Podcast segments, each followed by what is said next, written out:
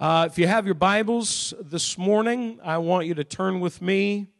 We're going to go to a few places in Scripture uh, this morning, but uh, as Julian mentioned, I want to begin this series entitled Taking Out the Trash. And yes, I do hope you were not saving your trash at home to bring to church. Um, but you know, I have a, I happen to have a trash bag here today, and uh, hopefully this will serve over the next few weeks or so to be our, uh, our prop, so to speak, that we are to be reminded. Now, I've got nowhere to fasten this, but that's all right. We won't keep it hanging on the front of the pulpit. That would just be completely and totally inappropriate of me. Um, but you know, we want to take out the trash. How many of you enjoy taking out the trash? I thought so. And in fact, uh, in my home, I, I have a, a tendency to do, you know, the typical man thing when it comes to the trash. It is, it fills up, and I get something and I press it down. I press it down and I make room for more trash, more junk. Now, ladies, you don't do that most of the time. In fact, it fills up, it's time to take it out. And invariably, we men, we husbands here, honey, will you take out the trash? But it's not full. Yeah, but it's full enough. But let me press it down. No, but it stinks. It smells. It doesn't smell that bad. You keep the lid closed. You know, I mean, we, we have these kind of, now I'm not saying this happens between me and my wife. She's not here to defend herself this morning, but on occasion, I suppose we have had that kind of a discussion. Now, there does come a point where even my nose can't stand it. And I know that it's time to take out the trash. Now, it's not a difficult task, is it? I, am not hearing any amens. And you say, but, but am I supposed to say amen? This is like not the spiritual part. But, but it's not a difficult task. Amen? And all the men said, see, you see where we stand on the issue, don't you? You see where we stand. In fact, it's, it is terribly easy to take out the trash, but when I'm talking about taking out the trash for us over these next few weeks, it is that there are going to be things that I believe the Holy Spirit is going to want to say to us. Now, we could go in a number of different directions with this. And I, as I mentioned Tuesday night, I'm not sure that I want to tell you what's coming next because I want full attendance. I, I don't want, you know, I don't want somebody to say he's going to step all over my feet next week. I'll just, you know, stay home, you know, uh, up late last night, you know, that kind of thing. I, I want us to, to be a part of this. And the reason I do is because no matter how long you have been a Christian, no matter how long you have been saved, there is always something you know, it's like what Pastor Impaglia, he used to, to tell us that his father-in-law, my wife's grandfather, used to, used to say in Argentina when he was with him years ago, he would often say that there is something that we all have in our lives that is not convenient for us to have. And while that may be true, I believe that he was certainly never excusing. I never had the privilege of meeting him. I know him to be from what I've heard, he was a man of God and he was not excusing anything. But it is that we might have mercy in dealing with other people, but that is not to excuse the things that are on the inside that we know we need to deal with. And the Holy Spirit, from time to time, is going to put his finger on things in your life, and he is going to say, It's time to deal with this thing once and for all. It's time for you to take care of this thing now and to eliminate it. It is time to take out the trash. And I know that this may be, for all intents and purposes, somewhat heavy for some of us. There are things that we will hear about that we don't want to hear. It's an amazing thing. The amens get really loud when we're preaching you know, all those up things, all those things that make us feel good and kind of tickle our funny bone a little bit and, and make us, you know, bring chills up and down our spines. But when all of a sudden the Holy Spirit begins to, to speak, I don't care if you say amen or ouch. It really doesn't matter to me. But somewhere along the way, the Lord is going to talk to you and He is going to let you know there is something that has to be dealt with and changed. And it's a very simple task. It is really, and when it all comes down to it, as simple as taking out the trash. The very first thing I want to deal with today, and I want to talk about, I was going to deal with something else, but then begin to just read a little bit um, about in the Old Testament what the Israelites did and how it was that they, as they came out of Egypt, and you can turn in your Bibles to Exodus, the book of Exodus, uh, chapter 16. And as you go to Exodus chapter 16, you're going to find that today what we're going to talk about is I want to talk about grumbling. Grumbling. I think it's time to take out the trash of grumbling. This is one of those things that Christians have the tendency to make a side issue of. No big deal. I'm just getting it off my chest, we'll say. I got to speak my mind. Be careful about that. Don't speak too much of it, you might lose it all. I gotta just, it's just bugging me and I gotta say something. Do you really?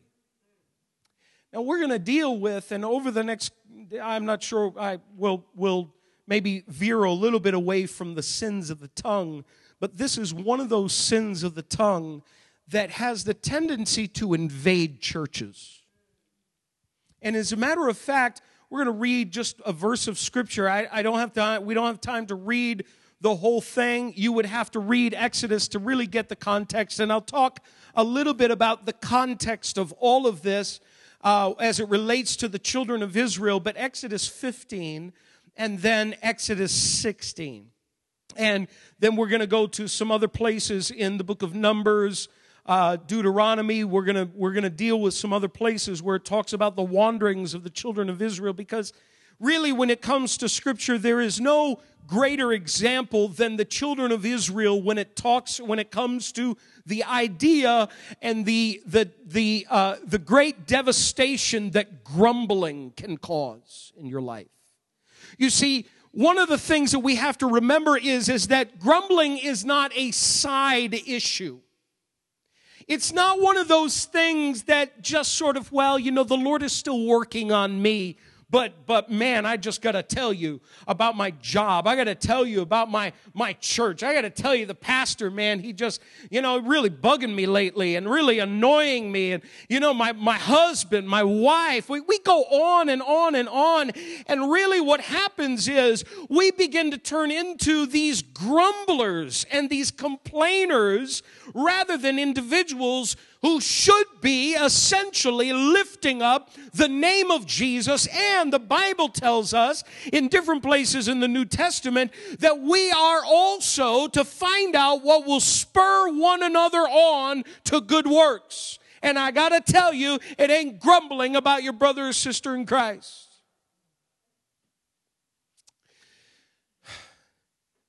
First thing I want you to note about grumbling is that grumbling robs you of the blessing of praise.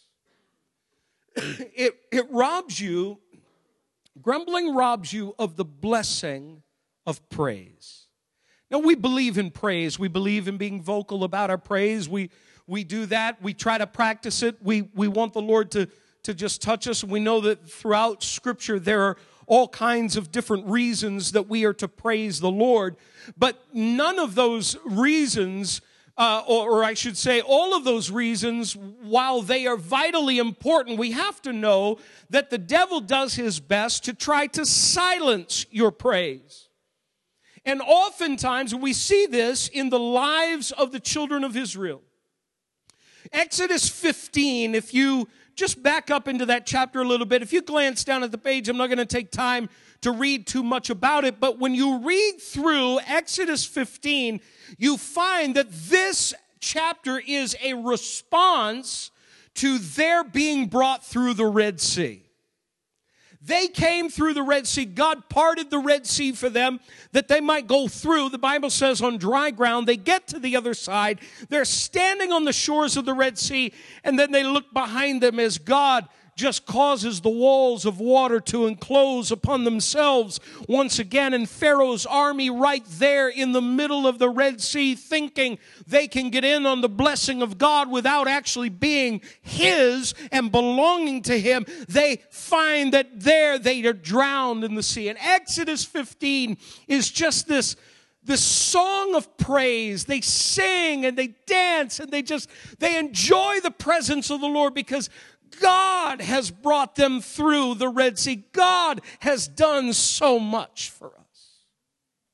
Sunday mornings, we come into church and maybe we come in and we're expecting, I, I expected today, I expected with the extra musical help today that praise and worship was going to be easier and in many respects it was it just it lifted us as we we worship today and as we just sang and and it was so much easier to be able to do that but that's sunday morning Maybe you came in, you've had a tough week, but you've made it through. And, you know, yesterday maybe you had a day to relax a little bit. Maybe you just stayed at home and you were relaxing and, you know, kind of, kind of just, you know, just taking it easy and you feel a little bit rested. You came in, you're a little, you're happy this morning. You feel good and you were able to praise a little bit louder. And, and there was just this joy in your heart as a result of, feeling like, yes, God has brought me through another week. He has helped me through my situation.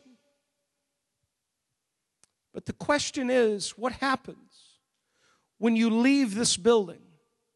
All the music has stopped. What happens when you go home and you find that tomorrow a bill arrives that you weren't expecting? Or maybe the next day you go into your job and you find that your boss just hands you a project that has to be done ASAP, as they like to say. And I'd like to quiz the boss. When exactly does it need? Oh, it's got to be done, you know and all of a sudden you, feel, you begin to feel the pressure and the weight and the, the, the difficulty and all of it begins to weigh upon you or maybe in your home something happens with, with your son or daughter or a friend or a neighbor or something else and, and all of a sudden the weight of those things come upon you and now you find that the music is stopped from Sunday and, and now we're a little far removed from the presence of the Lord with other people around us. And all of a sudden now the tendency is not to go to the Lord in prayer. The tendency is to do what the children of Israel did. Look at Israel, uh, Exodus chapter 16 and verse 2. The Bible says, in the desert, the whole community grumbled against Moses and Aaron. Now, notice how soon it happens. I believe in, in this passage of scripture, it talks about and, and it gives a time frame that essentially it was the 15th day of the second month after they had come out of Egypt. I don't know if we can really grasp onto this and how soon it happens, but but what took place was they came through the Red Sea. I mean, they had never seen a, a, a, sea of any kind open. They had been in slavery for 400 years in Egypt. They had lived down there for a long time. Generations had come and gone. They were the same people who had cried out to God in Exodus chapter 3 God, please help us. And God said to Moses out on the backside of the desert, I have heard the cry of my people come up before me, and I want you to go and, and take my people out of Egypt. Egypt. God had something in store for them. God had a plan that was better than their own plan. They cried out to the Lord. They weren't sure if God was even listening, but they cried out to the Lord and God heard them and He brought them through a Red Sea and they get out on the other side of the Red Sea as the waters enclose around them and all of a sudden Miriam starts to sing and play her tambourine and somebody else joins in and they just have a wonderful, wonderful song service because it's, you know, in the name of Jesus, we got the victory. And they're singing, you know, victory shall be mine. And they're just having a wonderful time. And then all of a sudden, they start to walk away from this place that they had found right at the end of chapter 15. The place, the Bible says that it was a place called Elim and there was water there for them and there were palm trees, 70 palm trees. They had some shade. If you've ever been out in the desert, the one thing that you desperately want is you want water and you want shade and they had those things. But now all of a sudden, God says it's time to move away. And they weren't even that far removed from the events of what took place as they came through the Red Sea, having been released from their oppressors. And all of a sudden, they're out there and they don't have food and they can't find any more water. And I can't believe it. And all of a sudden, the praise changes. The praise turns into grumbling all of a sudden they begin to, in place of the praise that was there, they began to grumble and complain. And the Bible says that they grumbled and they complained against Moses and Aaron. Well, they're the leaders. They're the one who brought us into this place. So what did, you know, what did you do, Moses and Aaron? Did you bring us out here in the desert to kill us? Did you bring us out here to die? And some of these places, they're actually saying, and they say, it would have been better for us to stay in Egypt. But you were the guys who were crying out, God, you got to get us out of here. This is horrible. This is terrible. And now all of a sudden you're thinking, oh, but listen, we had lots of meat. You know, there were pots and pots of meat, whether or not that was actually true. But you know, on, on occasion. It's an amazing thing about the, how the, the good old days are so much more exaggerated than what they used to be when you were sitting there in the middle of them wondering, how can you get out of this? But they began to grumble. They began to complain. And you see, when you grumble and you complain, something happens. Your mouth is filled with something that causes the devil to be able to distract you from who God really is. Your mouth is filled instead of being filled with praise, instead of being filled with the glory and the, you know, magnifying the Lord, instead of magnifying the great power of God that they saw unfold in front of them as they walked through the Red Sea, now they're magnifying their problems. The question is when you grumble and you complain, you cease to praise God. Are you, are, are you willing to just sort of sit there in the middle of your trouble and your problem? problem or do you want to get out of that difficulty? I want to tell you that the surest way to make your way out is to begin to take grumbling to the trash and say, There's no part in my life because it robs me of praise. It robs me of praise. We need to be magnifying the Lord. This is why the psalmist writes, Oh, magnify the Lord with me. That word means literally to magnify, it means to enlarge in our vision. what do you do from time to time? Those of you who have glasses and you set them down somewhere, and then you go to try to, I know for me, I try to read something. I, I, I have to run and I have to get the glasses. I can't see it. It magnifies what's in front of me. We are to do that, but you see, grumbling is nothing more than magnifying your problem. The people of Israel didn't understand that grumbling against Moses and Aaron and ultimately against God was not going to fix their problem. Grumbling, folks, is not a fix to your issue. Grumbling is not a fix to whatever it is that you are going through. I want you to know that scripture tells us over and over and over again. We find so many different examples in the Old Testament and even in the New Testament where we are to praise the Lord. And when we praise the Lord, it's an amazing thing that problems begin to melt away. You say, but Pastor, if I'm just going to praise all my problems away, that's wonderful. I'll get on that bandwagon, but sometimes when I praise, the problem is still there. I'm not talking about your problem leaving you. I'm talking about giving your focus and your attention to somebody who is able to help you through that problem. You may have to walk through it. You may have to go through the difficulty, but God is right there to help you. We've got to praise Him instead of grumble. Grumbling robs you of the blessing of praise. There's something else that grumbling does, and is, I should say. Grumbling is evidence of a lack of faith. Grumbling is evidence of a lack of faith. If we truly believed what God said, there would be no grumbling and no complaining.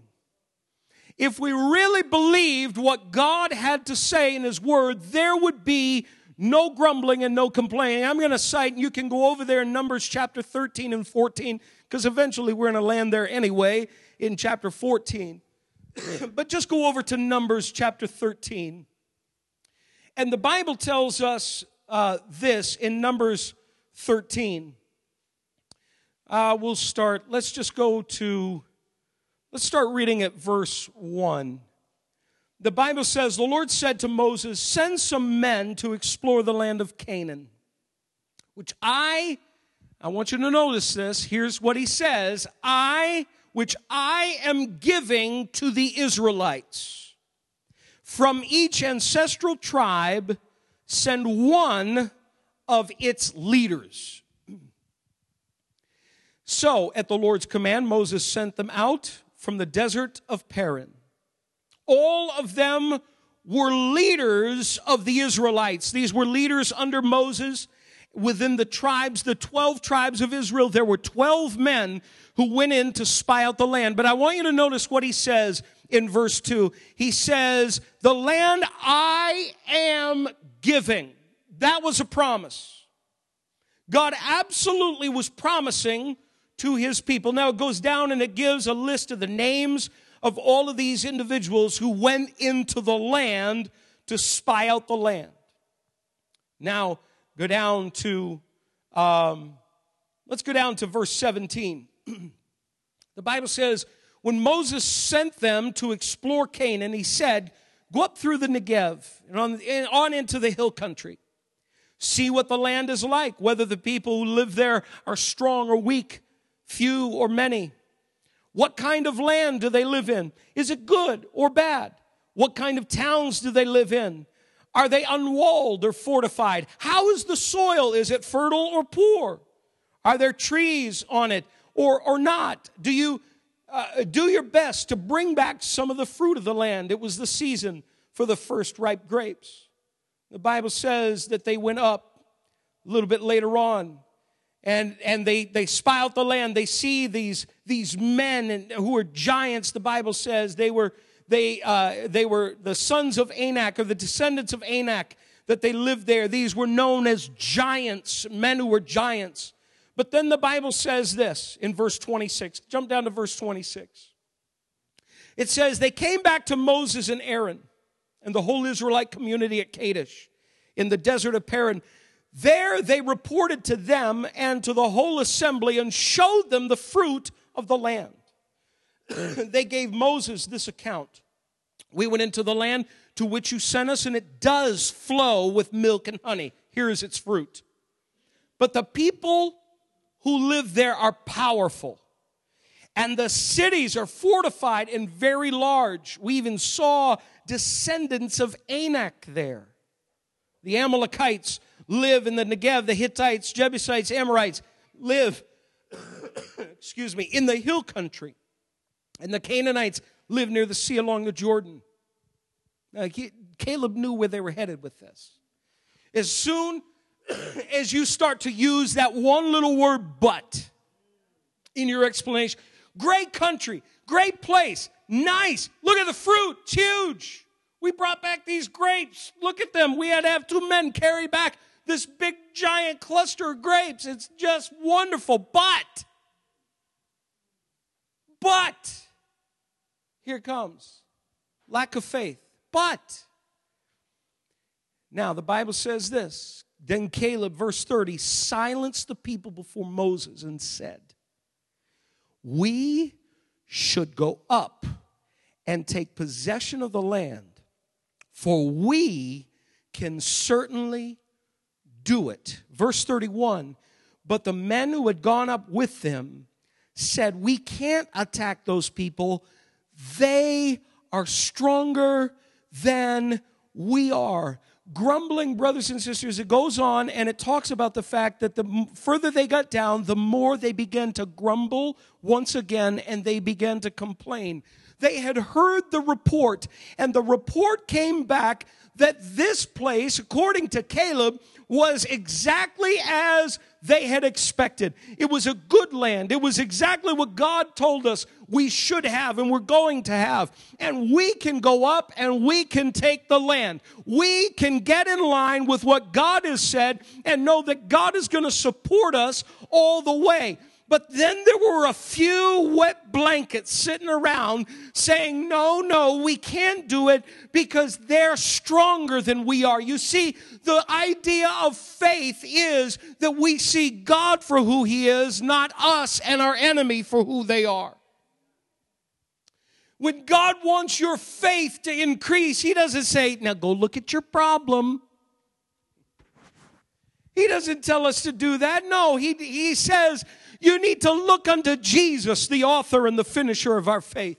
You need to keep your eyes fixed on Jesus.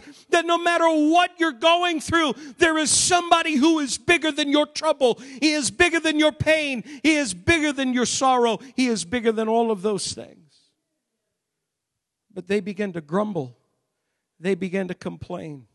Oh, oh, if only we had just, you know, we died in the wilderness. We'll get to that in just a little bit. But you see, grumbling is an evidence of a lack of faith. When, when you go from speaking what the word says and talking about the word and, and dwelling on what the word and you begin to give your opinion of the situation, you are bordering on a place that will rob you of your faith faster than anything else. Grumbling and complaining is not a faith builder, folks. It does not build your faith. Now, there's something else we need to know about grumbling, and grumbling is this it is evidence of a rebellious heart. Say, but wait a minute. Again, Pastor, isn't grumbling just this little side issue that we sometimes have trouble with and we got to repent from every now and then? But, you know, God knows my heart, even though I'm just going to, you know, let you have it when I get home because I'm annoyed at you or I'm annoyed at my brother or sister in Christ or I'm, you know, they, they just, they get under my skin and they don't do things the way that I think they should. You know what that is, folks? That is an evidence of a rebellious heart. And I figured I'd get no amens on that one. It is evidence that there is something that is against. You see, the Bible says anytime the people of Israel began to grumble and complain, they grumbled and complained. The, the words are used this way against Moses and Aaron. They grumbled against God. What did you do? Bring us out here in the wilderness just to let us starve, let us die? It'd be better for us back in Egypt. Was it really? You guys were the guys who were saying, God, get me out of here because you were living in slavery. That's not better. At least now you're free. And you're free to worship God. You're free to give God your best. But no, no, oh no, we're out here in the desert, we're going to die. Grumbling is evident. Turn to Deuteronomy. Keep your thumb in Numbers 14. We're going to go back there. But go to Deuteronomy chapter 1, verses 26 and 27, and I want to read these verses of Scripture. You see, we live in a day and age where it's okay to be rebellious. You know, we've had teachers, um, you know, back in the 60s, 50s, and 60s, it began, became more prevalent in the universities for professors to teach that it was all right for the young people of the generation to rebel against authority. You know, this country, we have great freedom, incredible freedom.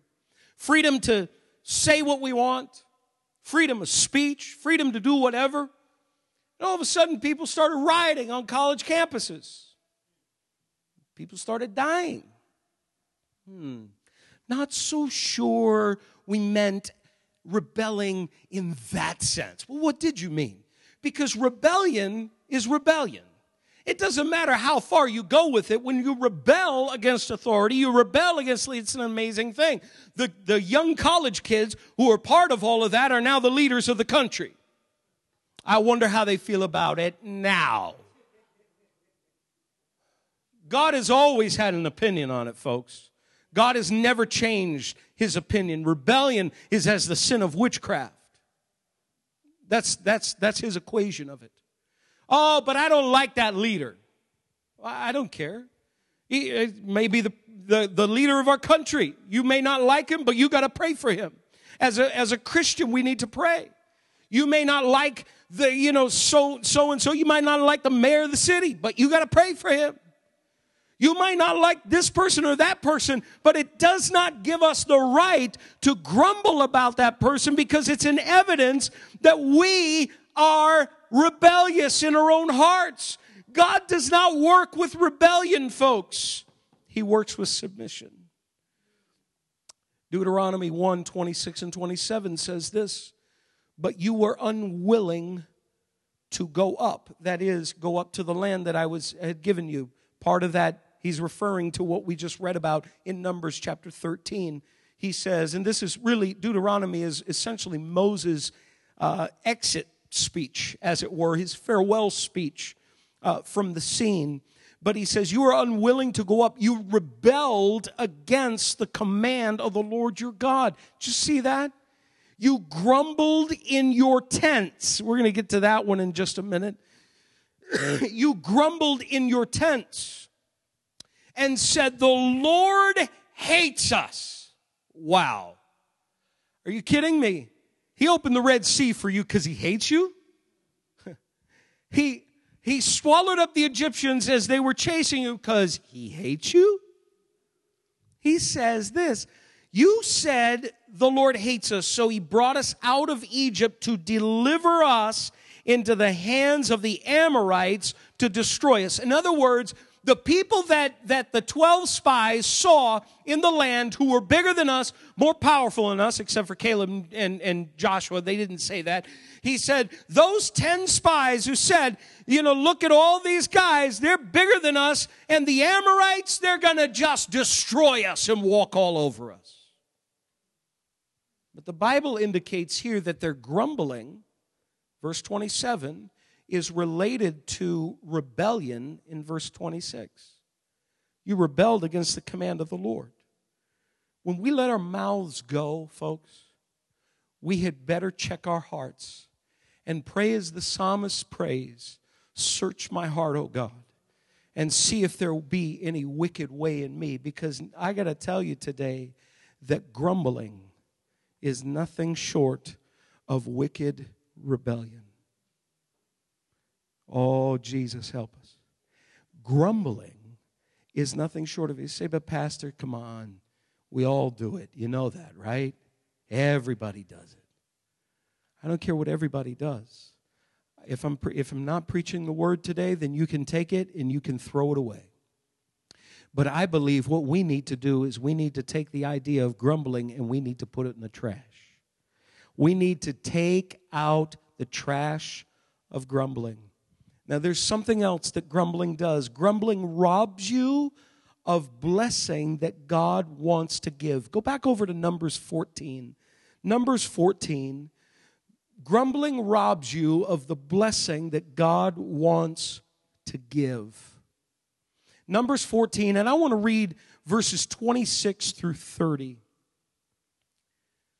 The Bible says this The Lord said to Moses and Aaron, how long will this wicked community grumble against me? I have heard the complaints of these grumbling Israelites. So tell them, as surely as I live, declares the Lord. This is, this is a whole other part of this message I didn't touch. I was, I was almost afraid to touch it. But listen to what he says. As surely as I live, declares the Lord, I will do to you the very things I heard you say. This is like the only thing I can equate it to is prayer, but the wrong kind of praying. They said to the Lord, they said about him, God, it would have been better for us to die in Egypt or in this desert. A little earlier in this passage, they said that.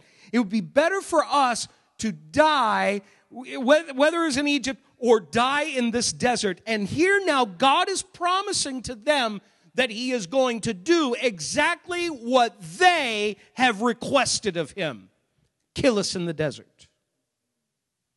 Let's, let's go on. Excuse me, verse 29.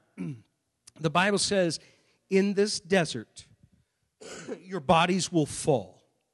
Every one of you, 20 years old or more, who was counted in the census and who has grumbled against me. Notice this.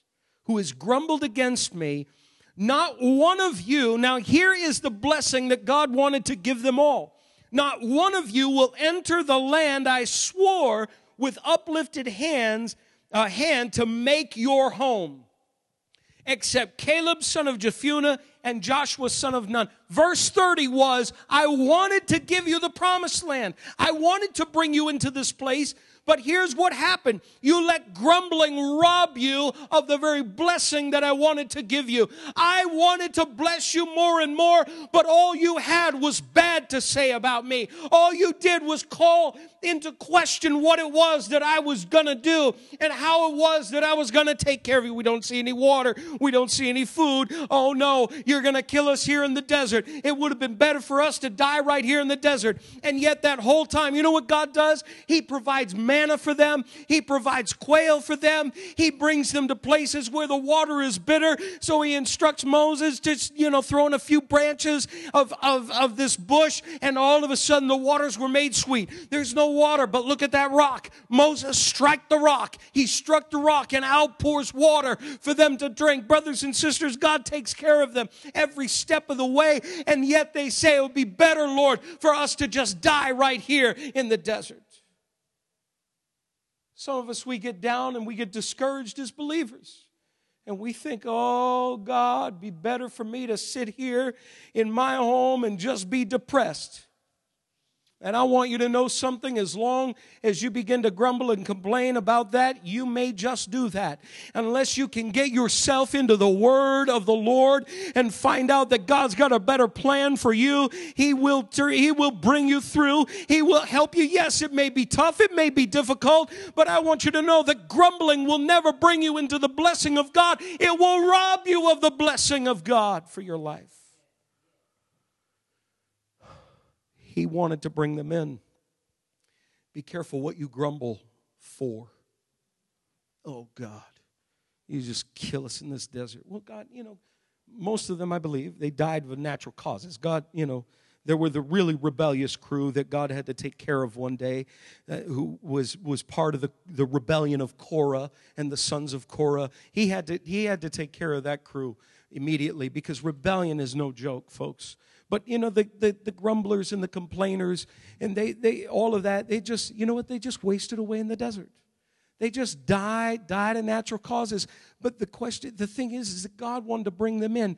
You know, the amazing thing about all of this and the chronology of it all, as you read through the, the you know, Exodus and Numbers and Leviticus, Deuteronomy, you read through, through those books and it talks about the wanderings in the wilderness. Do you know that it only should have taken them about 11 or 12 days to get from Egypt to the promised land?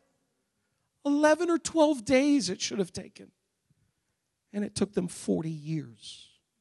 40 years. Why? Here's why they didn't take out the trash of grumbling, they didn't take out the trash.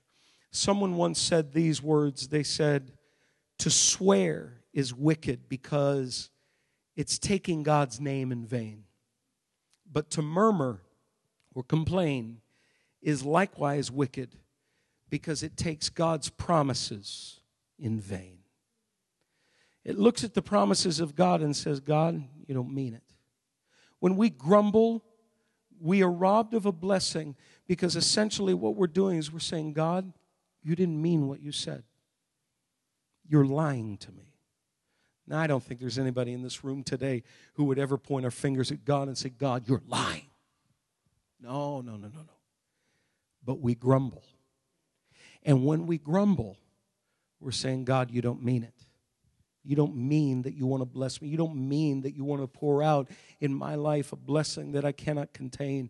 And I'm not talking about financial things or, you know, things of areas of wealth, you know, the, the whole health and wealth gospel that that can kind of get into to things. I, am not about that. I, I i believe with all my heart that when god blesses us sometimes there are blessings that go that that go beyond all of those things that are better than all of those things. But when we grumble and we complain we rob ourselves of that blessing. There's one final thing about grumbling that i want you to see and we're, then we're going to end up about how we can defeat it. Grumbling is always seen and it's never hidden.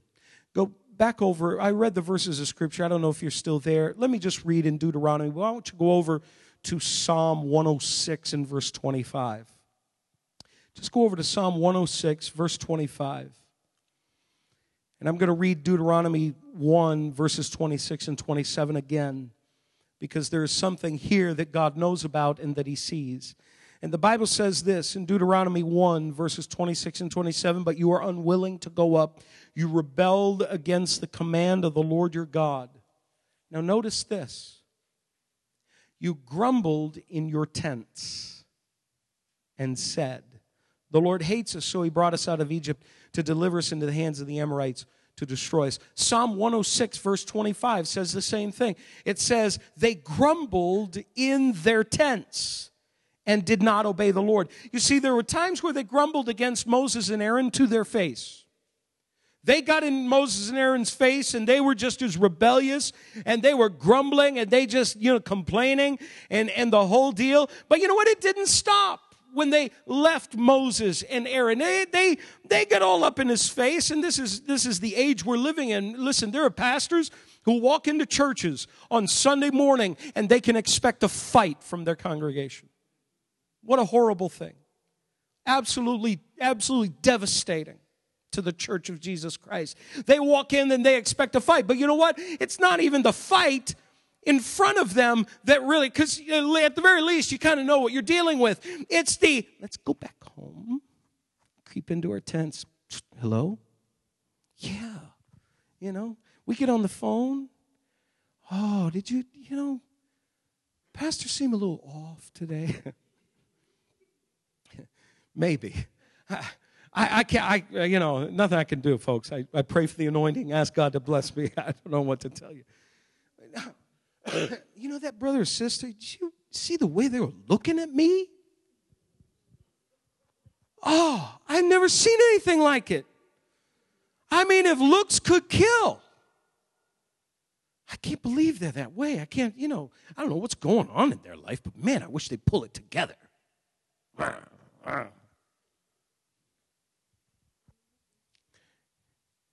And it's all happening under the privacy of your own roof. There is no place that is private. God says, I saw you in your tents. I saw you talking in your tents. You did it to Moses' face. You said it out loud. But you know what? You took it a step further and you took it home with you. And you, you essentially began to poison your children. You began to poison the next generation that was coming up after because you had to say what you wanted to say. And you grumbled and you complained. The Bible says they grumbled in their tents. In other words, I saw it. God saw it. God saw what was going on. He saw the bad mouthing and the talking and and all of those things and the grumbling and the complaining. God sees it all, folks. I don't walk home with you. I don't know what you say in your house. I don't, and uh, sometimes I don't think I want to know. Uh, but God knows. He knows what goes on in our lives. He knows what we're saying on a regular basis and how we call somebody up and we're, we're bad mouthing a brother or sister in Christ. And I, I, I know the amens are, are few and far between on this, but we're bad mouthing somebody because we, you know, we just, we get annoyed at them. I, I don't care what you are. Aren't you glad God didn't get annoyed at you? Oh, thank God. How about the fact that God doesn't deal with us according to what our sins deserve? We are to show mercy to our brothers and sisters. It's time to take out the trash of grumbling. There's no need for us to post this anywhere. it's junk. Grumbling belongs in the trash, it belongs in the garbage. You can take your grumbling and take it to the trash. You say, but pastor, you've got a physical trash bag with the word grumbling on it and you just crumpled it up and threw it. It's not that simple. Oh, yes, it is. How do we defeat it? Here's how. Be filled with the Spirit. Listen to what the Bible says and, and, why don't you turn over there? These last few scriptures, I want to just get into your hearts and get in front of you, and we're going to close this meeting together. But the Bible says this in Ephesians. Turn to Ephesians chapter 5, verses 18 through 20. Ephesians 5, 18 through 20. Be filled with the Spirit the Bible says, do not get drunk on wine, which leads to debauchery. Instead, be filled with the Spirit.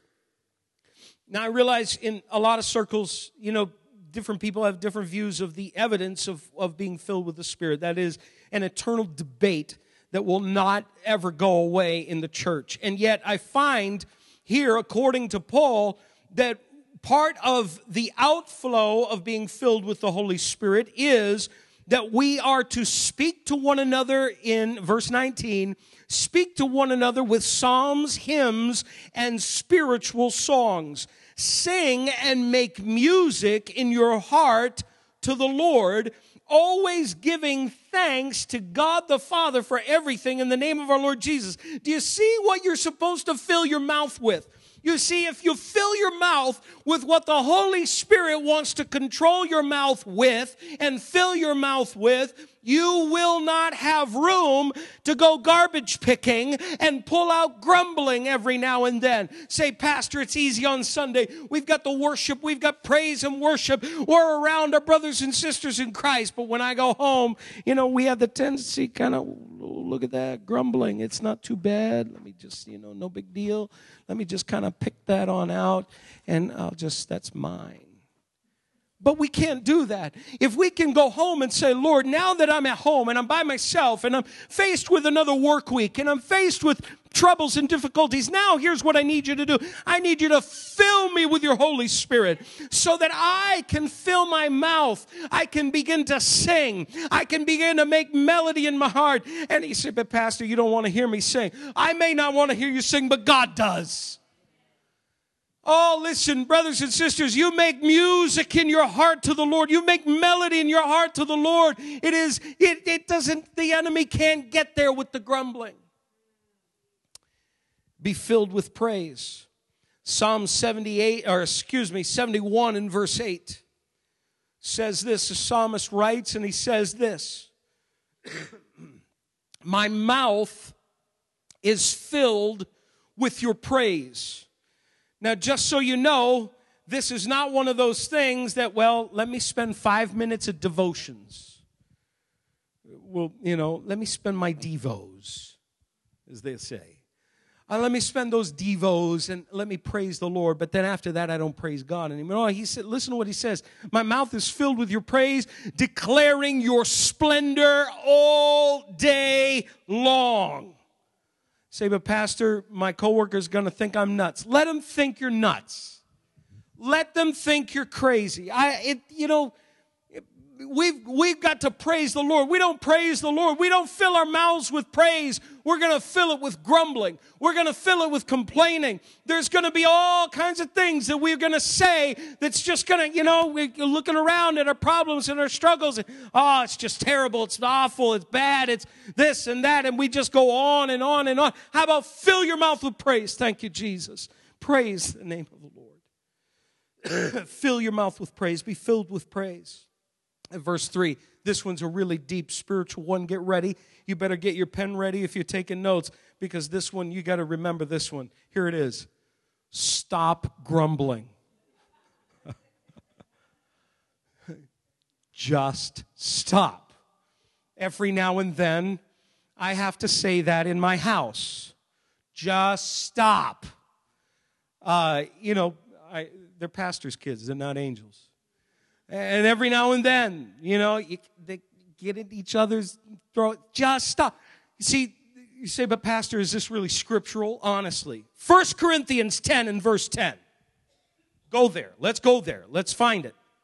And then I'll read James chapter 5 and verse 9. We're going to see the same thing. Just stop doing it. Just stop. 1 Corinthians 10 and verse 10. Here's what Paul says. and he just so happens to be citing the example of the Israelites. And do not grumble, as some of them did. Oh, and by the way, were killed by the destroying angel. Here it is. And do not grumble. In other words, just stop grumbling. Don't do it. Step away from the grumbling. You don't need it.